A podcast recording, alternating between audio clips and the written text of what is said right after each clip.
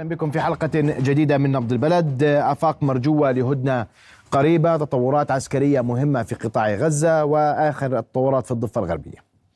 هذه ملفات للنقاش هذه الليلة ونبدأ في المحور الأول حيث العد العكسي للوصول للهدنة بدأ على ما يبدو إن صح ما يتم تسريبه. حماس والكيان متفقون على الشكل العام ولكن التطبيق والعقبات، هل ستسمح بمرور هذه الصفقة أم ستعرقلها؟ زيارة بلينكن للمنطقة هل ستسرع من وتيرتها؟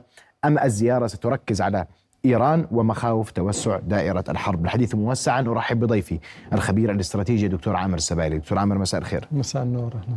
سينضم إلينا لاحقا خطار أبو دياب أستاذ العلوم السياسية في المركز الدولي من باريس مباشرة. رؤيا بودكاست. وأبدأ معك دكتور عامر وسؤالي الأول من من من حيث المقدمة هل اقتربنا من هدنة أم أننا لا نزال نتحدث عن مفاوضات تجري هنا وهناك؟ اولا موضوع الهدنة هو موجود منذ البداية، يعني الحديث هو عن آليات هذه الهدنة وكيفية تطبيقها، والجزء الأهم أنه المهتم بالهدنة هو الأمريكي بالذات والقطري يعني أكثر اهتماما من الإسرائيلي بشكل واضح. الإسرائيلي تحايل على الهدنة في عدة محطات وتحايل عليها منذ البداية ولم يقبل بها إلا عندما فرضت عليه بعد 45 يوم تقريبا من الحرب في البداية. فبالتالي مفهوم الهدنة بالنسبة للإسرائيلي لا يجب أن يعني وقف إطلاق النار. مفهوم الهدنة بالنسبة له لا يعني إنهاء هذه الحرب قبل أن ينجز ما يريد. واتفقنا معك هنا أن عامل الوقت بالنسبة للإسرائيلي هو الأهم لأنه عامل الوقت من خلاله عمل على ضرب البنية التحتية إلى غزة وخلق واقع جديد ومحاولة عزل حماس واستنزافها وبالتالي هو يؤمن أن الهدنة هي طوق نجاة بالنسبة لحماس وبالتالي لا يريد أن يتوقف. وهذه التصريحات التي تتحدث اليوم أنه حتى في ظل الهدنة هناك حق لإسرائيل القيام بعمليات أو أن إسرائيل تمتلك حق التدخل والحركة في قطاع غزة حتى في حال الهدنة. هذا كله يشير أن الإسرائيلي لا يرغب بوقف الحرب. لا يرغب بوقفها بمعنى أنه يريد أن يستمر بوجوده، يريد أن يستمر باستهداف حركة حماس وهو يعتقد أنه بعد أربع شهور هو استطاع اليوم أن يركز العمليات في نقطة معينة وأعتقد أنه يرغب في حرب في أو التركيز على رفح في العمليات بالمرحلة الأخيرة وبالتالي هو يعني يريد أن يماطل في هذه الجزئية. الجزء الثاني أن هناك أزمة سياسية تشكلها ورقة الرهائن في الداخل الإسرائيلي هو يتعامل معها بفكرة ليونة باتجاه قبول فكرة الف... آه الهدنة. لكن فعليا آه ليس هناك جدية حقيقية في السعي إلى الهدنة. وهناك الآن سيكون إلقاء الكرة في ملعب حماس باعتبار أنه حماس يجب أن تقبل بما آه يقدمه الإسرائيلي وحتى يعني الأمريكي وبالتالي هذا سيكون صعب في لحظة معينة. ومن هنا هو بدأ اليوم بطرح فكرة الخلاف بين الوجهة السياسية وجهة حماس في المكتب السياسي وعلى الأرض أو عدم فاعلية خطوط الاتصال عدم قدرة حماس إلى اليوم يعني على تقديم بينات في موضوع من سيتم تحريره، من سيتم إخلاء سبيله، هذا كله اليوم يستخدمه الإسرائيلي في فكرة إطالة أمد الأزمة. وذلك إذا اتفقنا أنه كان هناك مناخات إيجابية لفكرة إنجاز هذه الهدنة، لماذا يصعد في العمليات العسكرية في مناطق معينة؟ ولماذا يقوم اليوم بتضخيم فكرة الأزمة الإنسانية. أي بمعنى آخر نقل سكان غزة إلى رفح واليوم بدأ الحديث فعليا بأفكار تحايلية مثل ربط معبر رفح بمعبر كفر بوسالم وبالتالي لا أحد الشروط بالنسبة له أن يعيد السيطرة على معبر فيلادلفيا. إذا هو اليوم بالنسبة للإسرائيلي كل يوم يمر هو باعتقاده أنه يخلق أزمة إنسانية ويستطيع أن يقوم بعمليات أكثر. حتى لو لم تكن هذه العمليات قادرة على الإنجاز لأنه لو الإسرائيلي استطاع تحرير رهائن وإخراجهم بالقوة اذا هو لم يكن معني في فكرة المفاوضات. لو استطاع اليوم أن يثبت حتى للأمريكي أنه كل الذين تتحدث عنهم هم في عداد الأموات هو غير معني في فكرة الهدنة. لكن الضغط السياسي القادم من الضغط المجتمع الدولي الولايات المتحدة بالذات الأزمة التي تشكلت في الداخل الإسرائيلي تجبره على التعاطي بإيجابية لكن إيجابية نظريا لأنه على أرض الواقع هو لا يريد هذه الهدنة وإن تمت هذه الهدنة هو يريد أن يبقي حقه في العمليات مستمر القيام بعمليات في غزة وأن يغير الأولويات بحيث تكون الأزمة الإنسانية هي أساس التعاطي مع قطاع غزة لفترة من الزمن ومن ثم الحديث عن إعادة الإعمار وعن الدور المتوقع لفكرة حكومة آه، التكنوقراط القادمة، في الوقت نفسه إذا خفض هو اليوم مستوى العمليات في غزة أو قبل في المفاوضات هو ضمن أن تقود غزة اليوم إلى الإقليم وبالتالي هو دفع الجميع معه في جبهات الإقليم كاملة، اذا هو أخذ الجميع على البحر الأحمر وحولها إلى أزمة دولية، هو أخذ الجميع معه اليوم إلى سوريا والعراق بحيث يقوم بعمليات في سوريا آه، بشكل دوري لكن الولايات المتحدة التي تتعرض لهجمات. وبالتالي هو ترك الولايات المتحدة اليوم في واجهة هذه المواجهات. وصلنا إلى فكرة بدء استراتيجية الرد الأمريكي البريطاني على آه، الهجمات الإيرانية بين قوسين في سوريا والعراق في هذه المرحلة. لكن هي ضمن استراتيجية طويلة الأمد ذات مراحل. والحديث عن فكرة أن هذا اليوم جعل آه، كل ما يجري في المنطقة جزء أساسي من الحملة الانتخابية في الولايات المتحدة، لهذا ستكون الولايات المتحدة في حملة طويلة الأمد يعني ليست قصيرة بلا شك، متعددة الجبهات، متعددة المستويات، اليوم انتقلت من الدفاع إلى الرد، ستبدأ في الهجوم آه، في فكرة الإضعاف المستمر للميليشيات التابعة لإيران، لكن هذا سيقودك إلى سيناريوهات أكبر.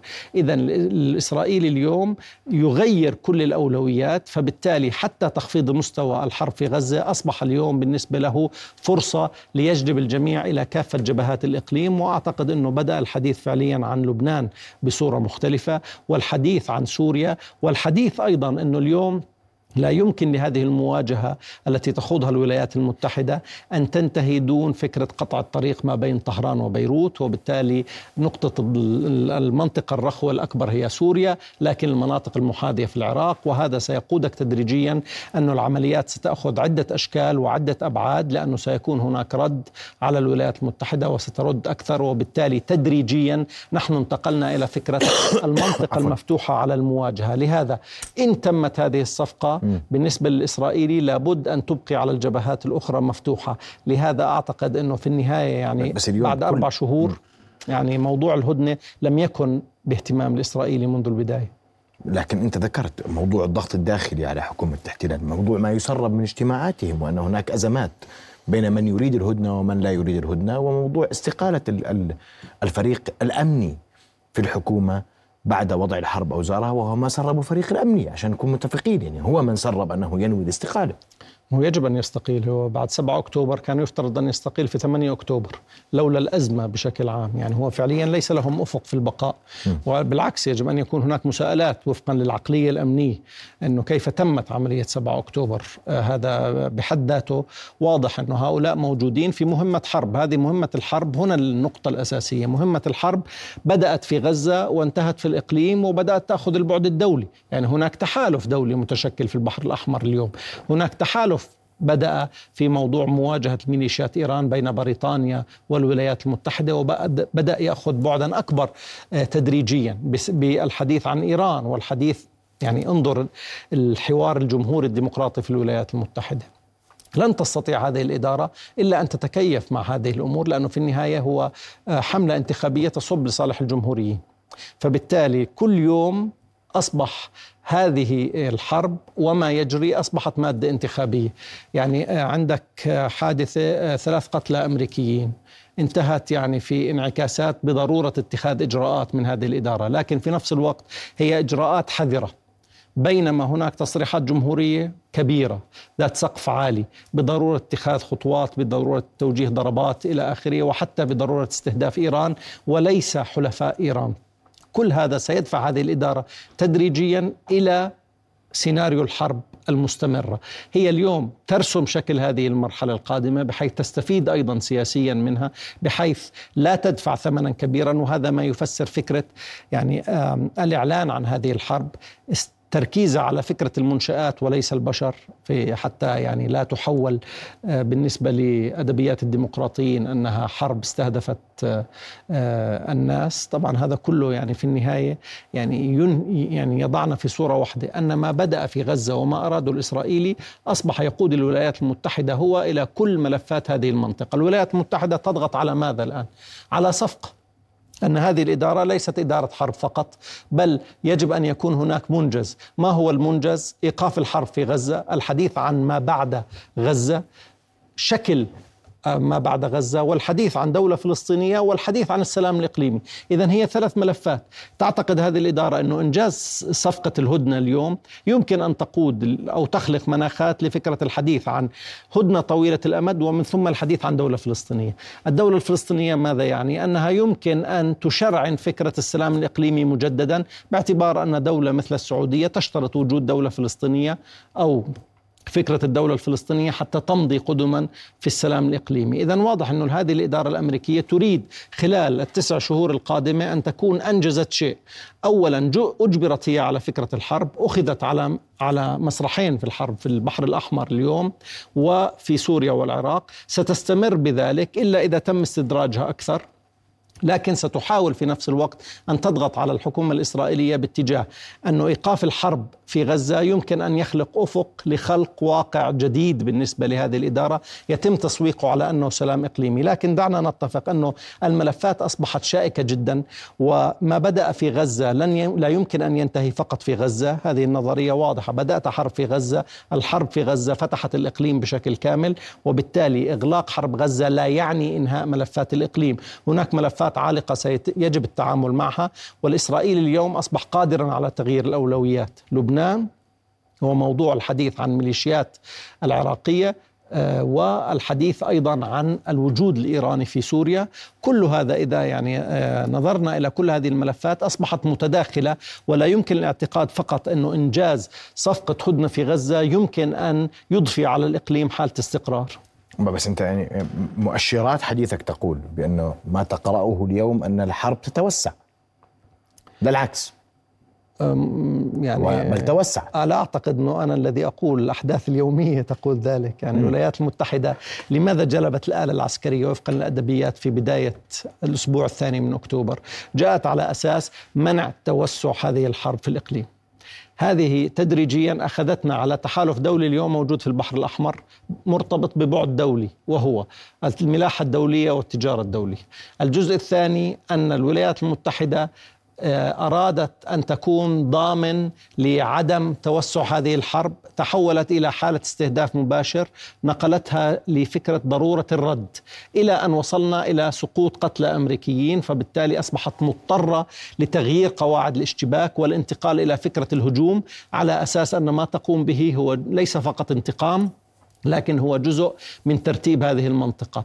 لكن ماذا يعني أنك لم تستطع أن توقف الحرب في غزة واستمرت إلى اليوم ولم تستطع أن تقدم حلول حقيقية إلى الآن لا على البعد الإنساني ولا على البعد السياسي. انتقلت أيضا إلى واقع في الضفة الغربية مشحوم آه، انتقلت إلى واقع في لبنان وانتقلت إلى عمليات الاغتيال بشكل كبير وانتهى انتهت الأمور أيضا بوجود مناخات تعيد حتى التنظيمات الإرهابية ترتيب نفسها وظهورها مثل ما شاهدنا في إيران مثل ما نشاهد في سوريا اليوم وحتى في العراق. اذا يعني المنطقة كلها لم تعد هي منطقة اليوم يمكن انهائها آه، فقط في غزة.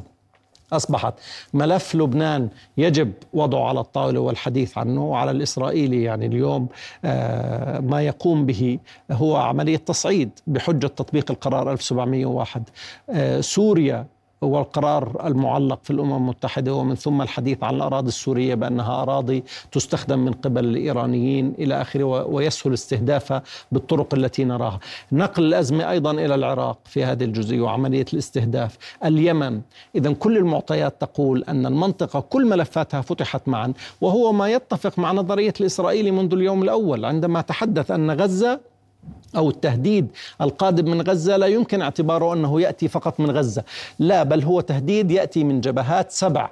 وبالتالي في لحظة معينة هو أعلن انتقاله من غزة إلى الجبهات السبع. تدريجيا الولايات المتحدة من ضامن الاستقرار انتهت إلى طيب. مستهدف أول في هذه العمليات. جميل جدا. ورحب بضيفي من باريس خطار أبو دياب أستاذ العلوم السياسية. أستاذ خطار مساء الخير. مساء النور. أهلا بكم. أستاذ خطار الحديث عن آه، آه، الهدنة المفاوضات حول الهدنة موقف حكومة الاحتلال عدم الرد من حماس ما سرب عن حماس اليوم بخلاف ما بين المكتب السياسي آه، والمقاومة على أرض قطاع غزة حول الموافقة على الهدنة من عدمها.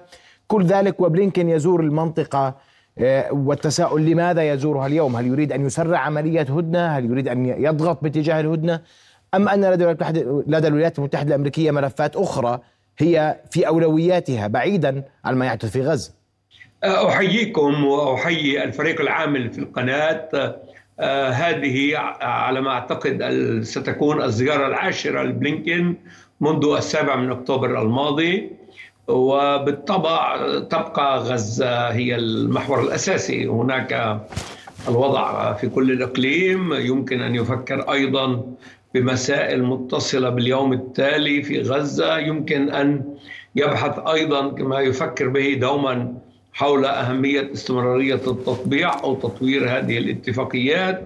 يمكن أن يتكلم أيضا عن ما يحصل مع مع إيران. كل هذا وارد.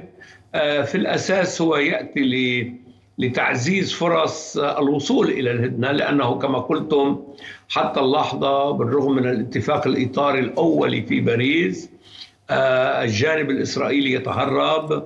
آه، هناك من لا يريد وقف المعركة بأي ثمن وحتى لمدة محدودة وليس هناك ذاك الضغط الشعبي الكبير حول مسألة آه، الأسرى الإسرائيليين. ناحيه حركة حماس الموقف ربما هناك توزيع أدوار ما بين قيادات في الخارج وفي الداخل وربما أيضا ليس الاتصال سهلا في كل لحظة مع قيادات الداخل. في مطلق الأحوال حماس تريد أن تتأكد بأن ذلك آه، سيسفر عن إطلاق بعض الأسماء الأساسية التي آه، قدمتها. ستريد أن تتأكد من أن ذلك على ما يبدو سيكون فعلا مقدمه لوقف القتال وليس فقط لتكرار ما حصل في الهدنات السابقة. وإسرائيل من جهتها تريد التأكد بأن ذلك لن يخدم آه، إذا كان ذلك سيخدم استمرار معركتها أم لا.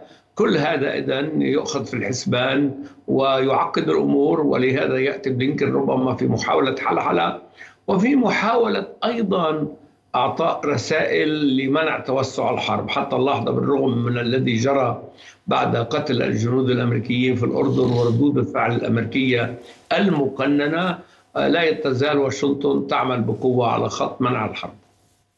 وأنت برأيك أن المنطقة لن تدخل في صراع أوسع اقليميا بعد آه، آه، ما يحدث وأن بلينكن ليس آه، هنا إلا لتثبيت أن قواعد الاشتباك كما هي وأننا لا نريد حربا واسعة في المنطقة هذا رأيك؟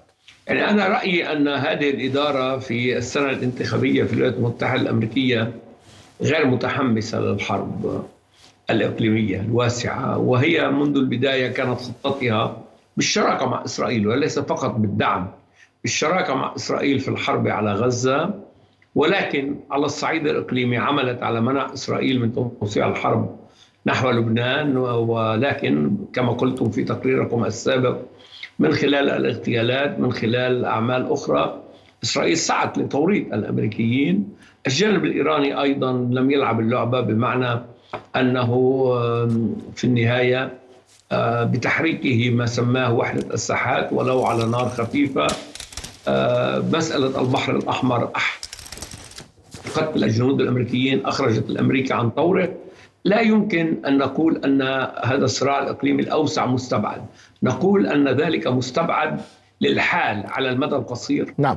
لنفترض مثلا كما حصل مع مقتل الجنود الأمريكيين أن تصاب مدمرة أو سفينة عسكرية أمريكية في البحر الأحمر، هذا بالطبع سيؤدي إلى مزيد من التصعيد، لنفترض مثلا أنه على جبهة جنوب لبنان الجبهة الشمالية لإسرائيل حصل نوع من ضربات أدت إلى حصول خسائر كبيرة عند أحد الطرفين يمكن أن يحصل التصعيد، إذا كل شيء مرهون بأوقاته، المنطقة هي نعم على برميل بارود. كلها كلها في عين العاصفة. ومع الأسف كلها مأخوذة رهينة للعبه للعبة للعبة دهات. والشعب نعم. الفلسطيني بالذات في غزة قدم قربانا في هكذا مواجهات. وأعتقد أن الولايات المتحدة كما كان يقول محاوركم بدل أن تكون الضامن والقادر وهي المسيطرة في المنطقة منذ 1991 نرى أن إدارتها للأمور لم تكن ناجحة. أشكرك كل الشكر خطار ابو دياب أستاذ العلوم السياسية. كنت معنا مباشرة من باريس. شكرا جزيلا لك. أعود لك دكتور عامر. وبلينكن وزيارة بلينكن المنطقة علامات تساؤل. تكررت الزيارات؟ لا جديد. سوى الحديث عن توسع الحرب. اليوم الحرب توسعت. هو يعني فعليا آه، بلينكن آه، آه، جاء منذ اليوم الأول إلى المنطقة بأجندة. أصبحت هي المنطقة تقوده. يعني بدلا اعتدنا أن يأتي وزير خارجية ويضع الأمور يعني على الأقل للجميع في كيفية إنهاء هذه الأزمة. أصبحت هذه الأزمة تقود هذه الإدارة. وهذه الإدارة نعم هي لم تكن معنية. هي زياراتها كلها السابقة كانت معنية في فكرة السلام الإقليمي وأنها يمكن أن تنجز يعني موروث في فكرة السلام الإقليمي وأن لا تترك المنجز فقط لترامب لإدارة ترامب بأنه كسر يعني الحواجز في فكرة السلام. آه، لهذا آه، اليوم هذه الإدارة أصبحت مشغولة بالتفاصيل. لكن في نفس الوقت هي زيارة بلينكن الحالية هي زيارة سياسية. تتحدث عن أفق حلول في مناطق خارج مناطق الصراع لأنه فعليا مناطق الصراع انتقلت أصبحت اليمن والبحر الأحمر وأصبحت آه، العراق وسوريا. العراق وسوريا لكن هناك أفق للحل في غزة بصفة إنه أربع شهور هي المدة التي طلبها الإسرائيليون في آخر مرة من ثمانية إلى عشر في آخر زيارة لبلينكن في شهر 12 طلبوا من أربع من ثمان إلى عشر أسابيع لإنهاء هذه الحرب وبالتالي هو يأتي لفكرة أنه نعم انتهت المدة الحرب ولا بد اليوم من الانتقال للحديث عن آه، إيقاف هذه الحرب والهدن لكن هذا موضوع أيضا شائك وهو يفسر لك التركيز أيضا على مصر في هذا الموضوع. يعني كنت لو كانت مرتبطة بالحرب لرأيت بلينكن بغض النظر يأتي إلى الأردن لأنه فعليا تم استهداف جنود أمريكيين في قاعدة في الأردن وبالتالي كان يجب أن يظهر بلينكن ضمن هذه الجولة في الأردن. لكن آه، إلى الآن في جولته لم يذكر أنه سيأتي إلى الأردن. التركيز اليوم على أطراف الحل السياسي مصر قطر والفلسطينيين. وبالتالي الحديث اليوم أنه هو يأتي آه، ضمن رؤية ضرورة أن تنهي فكرة الحرب في غزة والبدء بالبحث عن حلول عملية لهذه الأزمة، لكن هذه الحلول العملية وفقا للمنطق الأمريكي طبعا لن لن تقدم لحماس ما تريده. آه، ولن تقدم للإسرائيلي ما يريده في نفس الوقت وبالتالي هو أمام معضلة شائكة فعليا في إقناع جميع الأطراف لأنه بعد أربع شهور من حق حماس اليوم أن تخرج منتصرة من حق حماس أن تحقق شيء وبالتالي الإبقاء على فكرة عدم تقديم شيء لحماس أو الحديث عن هدنة لكن دون الحديث عن آه، ماذا يرتب لما بعد هذه الهدنة وخصوصا في من يدير قطاع غزة وشكل إدارة قطاع غزة. وهناك إصرار أمريكي بأن لا تكون حماس ضمن آه، حتى حكومة التكنوقراط. يعني تم طرح في الأروقة فكرة أن أن يكون هناك شخصيات مقربة من حماس وليست من حماس يتم إدماجها في فكرة حكومة التكنوقراط. لكن يعني بعد هذه التضحيات وهذه الخسائر وأربع شهور من الحرب المستمرة لا أعتقد أنه حماس يعني تريد أن تخرج يخرج أيضا سياسيا خارج المعادلة. والإسرائيلي يقول أنه بدأ حرب ويتحمل كلفها ويريد أن ينهيها وفقا لما يعتقد ينهي. إذا هي فعليا مسألة شائكة بالنسبة لهذه الإدارة. لهذا هي ستضغط باتجاه اليوم الهدنة دون الخوض في تفاصيل ما بعد هذه الهدنة، لأنه ما بعد هذه الهدنة يعني ملفات شائكة، وإذا كان هناك مشكلة أيضا على الاتفاق على شكل الهدنة أو على كيفية تطبيق هذه الهدنة، أعتقد أنه سيكون هناك معارك على النقاط فيما بعد هذه الهدنة، لكن الإسرائيلي اليوم يريد أن يكون الحل العملي الذي شكله في خلال أربع شهور من الأزمة هو الأولوية بالنسبة لأي حلول وبالتالي تركيز سكان غزة اليوم في رفح. مليون ونص وبالتالي هو اليوم يسوق أنه يريد أن يقوم بعمليات في رفح ماذا يعني ذلك؟ يعني هي استمرار لعملية التهجير التدريجي. حتى لو في لحظات معينة سمح لبعض سكان غزة أن يعودوا إلى مناطقهم لكن فعليا هي مناطق غير قابلة للحياة.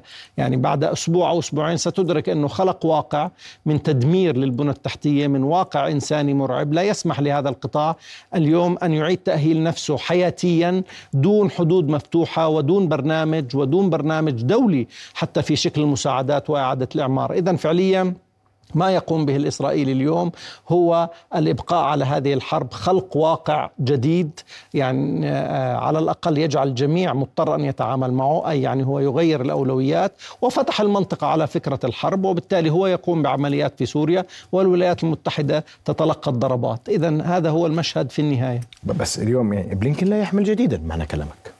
لا هو بلينكن يريد أن يقول أننا لسنا لسنا في حالة حرب فقط. بل أننا نحاول أن نبحث عن السلام. نحاول أن ننهي جبهة غزة على الأقل في هذه المرحلة لأنها هي الجبهة الرئيسية التي منها خرجت حالة اللا استقرار في الإقليم. وبالتالي هو يريد أن يحقق إنجاز بأي طريقة على هذه الجزئية. عداك أنه هناك يعني موجودين في من آه، الأسرى لدى حماس موجود من يحمل الجنسية الأمريكية. وبالتالي هو بالنسبة له في الحزب الديمقراطي أنه هذا إنجاز يمكن أن يسوق من أحد إنجازات في هذه المرحلة. إذا لهذا هو يضغط أيضا بهذا الاتجاه. وغير معني كثيرا في الأزمة داخل إسرائيل هو معني أيضا في الجزئية المرتبطة بالولايات المتحدة. وهذا كان موقفه منذ البداية. آه، أنه مهم من يحمل الجنسية الأمريكية حتى يتم تسويقه على أنه إنجاز قامت به الدبلوماسية الأمريكية وبالتالي يعني يستخدم في حملته الانتخابية. لكن أعتقد أن الأمور أصبحت أكثر تعقيدا. والإسرائيلي يصر أن يقول أنه الجميع آه، في إسرائيل يخسر وبالتالي هذه حرب وجودية وعدة أطراف وبالتالي هو اليوم قد يكون أمام سيناريو إذابة الأزمة الداخلية عبر أزمة خارجية أي حرب مواجهة خارجية. ومن هنا يمكن قراءة فكرة التصعيد المستمر بهذه المرحلة باتجاه لبنان لأنه الجبهة في لبنان تقدم للإسرائيلي واقع جديد يسمح ب تذويب فكرة الأزمة الداخلية على أساس أنه أي خطر خارجي يعني في النهاية أن الخطر أو البلبلة الداخلية لابد أن تنتهي. برأيك اليوم لبنان يدخل معركة مع سيدفع هل حزب الله منذ اللحظة الأولى لا يندفع خلف كل محاولات إسرائيل لجر الحرب شاملة؟ لكن هي تدريجيا ارتفع مستوى الحرب. ارتفع ارتفع مستوى الاشتباك. ضحايا حزب الله آه، ارتفع بشكل كبير. القرى الحدودية كلها استهدفت وتم تجريف كثير من المناطق. إذا هو آه، وأيضا يغطي نفسه بفكرة مهمة في فكرة أنه هو يريد تطبيق القرار 1701 إذا هو يحاول أن يعطي أيضا بعد دولي لفكرة طبيعة تحركه باتجاه لبنان. فأعتقد أنه هو يقوم بذلك تدريجيا. يعني من هون لتقريبا أربع إلى خمس أسابيع. أعتقد أنه يستطيع أن يبني رواية محكمة في فكرة ضرورة استهداف لبنان كجزء أساسي من إما آه، تأمين إسرائيل أو تجفيف منابع الخطر القادم على إسرائيل وإما من فكرة ضرورة تطبيق القرار 1701 وضرورة الهروب من الاستحقاقات التي يمكن أن تفرض عليه في موضوع غزة. هذا أمريكية. خلال خلال أربع إلى خمس أسابيع. باعتقادي هو ما يقوم به الآن من حشد آه، قوات ونقل ورفع مستوى الاشتباك في الداخل اللبناني. كل هذا واضح أنه يسير بخطى متوازية مع فتح الجبهات الأخرى في المنطقة وبالتالي إذا استطاع هو إدامة الحرب في غزة ونقل الاهتمام العسكري الأمريكي إلى مناطق أخرى كما قلنا من اليمن البحر الأحمر سوريا العراق. هو اليوم يعني آه، قد يكون بالنسبة له ملجأ موضوع لبنان لأنه فتح جبهة لبنان بالنسبة له تضع القرار 1701 دوليا على الطاولة مجدد مجددا. وتجعل جميع حلفاء إسرائيل يعني مضطرين أيضا إلى التدخل إما لوقف هذه الحرب وإما لفرض هذه القرار. وبالتالي يعني هناك استحقاقات يمكن لمسار الحرب في غزة وعدم قدرته على الحسم وعدم قدرته على تحرير يعني آه، مواطني كلها في النهاية يمكن أن يهرب منها عبر فكرة جبهة جديدة. يعني ولو وين رايحة كلها؟ هذه هذا عام حرب من المنطقة يعني. أفهم من كلامك. يعني أعتقد إنه نحن أمام شهور ما زلنا في شهور تصعيد لأنه بوادر الحل اليوم غير واردة. يعني لا أحد يملك قدرة على الحل. يعني أنت تريد أن تنهي الميليشيات الإيرانية بالعراق. كيف تنهي الميليشيات الإيرانية بالعراق؟ أو في سوريا. يعني هذه نمط الحرب التي تقوم به هذه الإدارة هو تدريجي. إذا هو عامل الوقت هي تريد أن يجنبها الحرب المفتوحة وتحقق أهداف استراتيجية لكن يقود أن تكون أمور طويلة. إذا هناك حالة من اللا استقرار على الأقل لأسابيع قادمة في فكرة كيف نصل إلى الحل النهائي لكل هذه المشاكل وكيف تطبق القرارات الدولية وكيف تفرض على الجميع اليوم. لماذا تفرض على الجميع اليوم؟ لماذا تفرض تطبيق القرار 1701 على حزب الله ولا تفرض القرار 442 آه، يعني منطقي السؤال. صحيح. إذا اليوم أنت أمام مرحلة أعتقد أنه الجميع يشعر أنه آه، مستهدف والجميع يشعر أنه آه، يستطيع أن يقوم بمناورة ويستطيع أن يؤذي ويستطيع أن يحافظ على وجوده. وفي ظل أنه في النهاية هذه الإدارة الأمريكية لم تكن قادرة على فرض رؤيتها ولم تكن قادرة على ضبط إيقاع هذه الحرب. بدءا من غزة. إذا نحن أمام مشهد قد يكون الجميع اليوم آه، يعني يريد أيضا أن, أن ينجو بنفسه. وبالتالي هذه طيب. الإدارة تدريجيا ستنخرط في حرب بدلا من أن تكون قادرة على فرض سلام.